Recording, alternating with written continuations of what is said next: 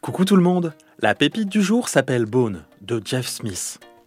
Depuis des dizaines d'années, c'est ma BD doudou que je lis et relis sans jamais me lasser. De quoi ça parle? Chassés de Bonneville, les trois cousins Bone arrivent dans une forêt qui ne figure sur aucune carte.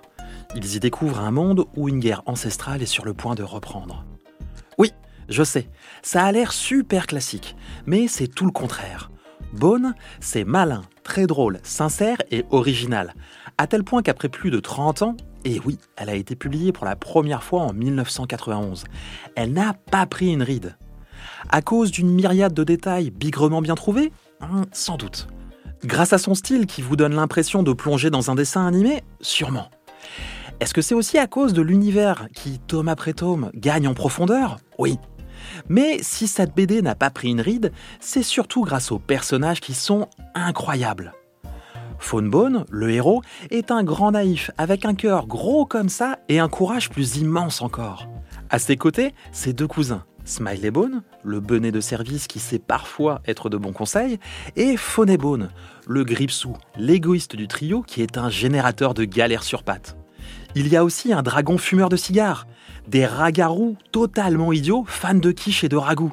Et puis il y a Mamie Ben et Thorn, sa petite fille, qui vont prendre les choses en main pour sauver leur vallée. Mais la grande force de Bone, c'est son découpage. Le découpage, c'est la manière d'organiser l'histoire avec des cases pour lui donner du rythme. Ici, vous aurez droit à des pages avec une seule illustration pour marquer des transitions.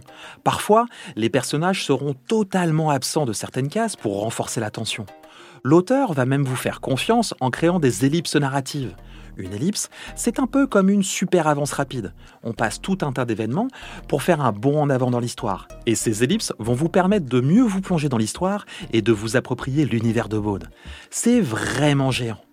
Et puis, je peux vous garantir une chose, cette série attisera la curiosité de vos parents. Une bonne raison de leur dire de vous la mettre entre les mains.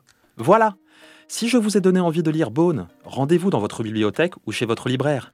La série se compose de 9 tomes et d'une intégrale qui les regroupe tous. Et pour les plus fans, il y a même 4 histoires dérivées. Je vous mets toutes les informations dans la description de l'épisode.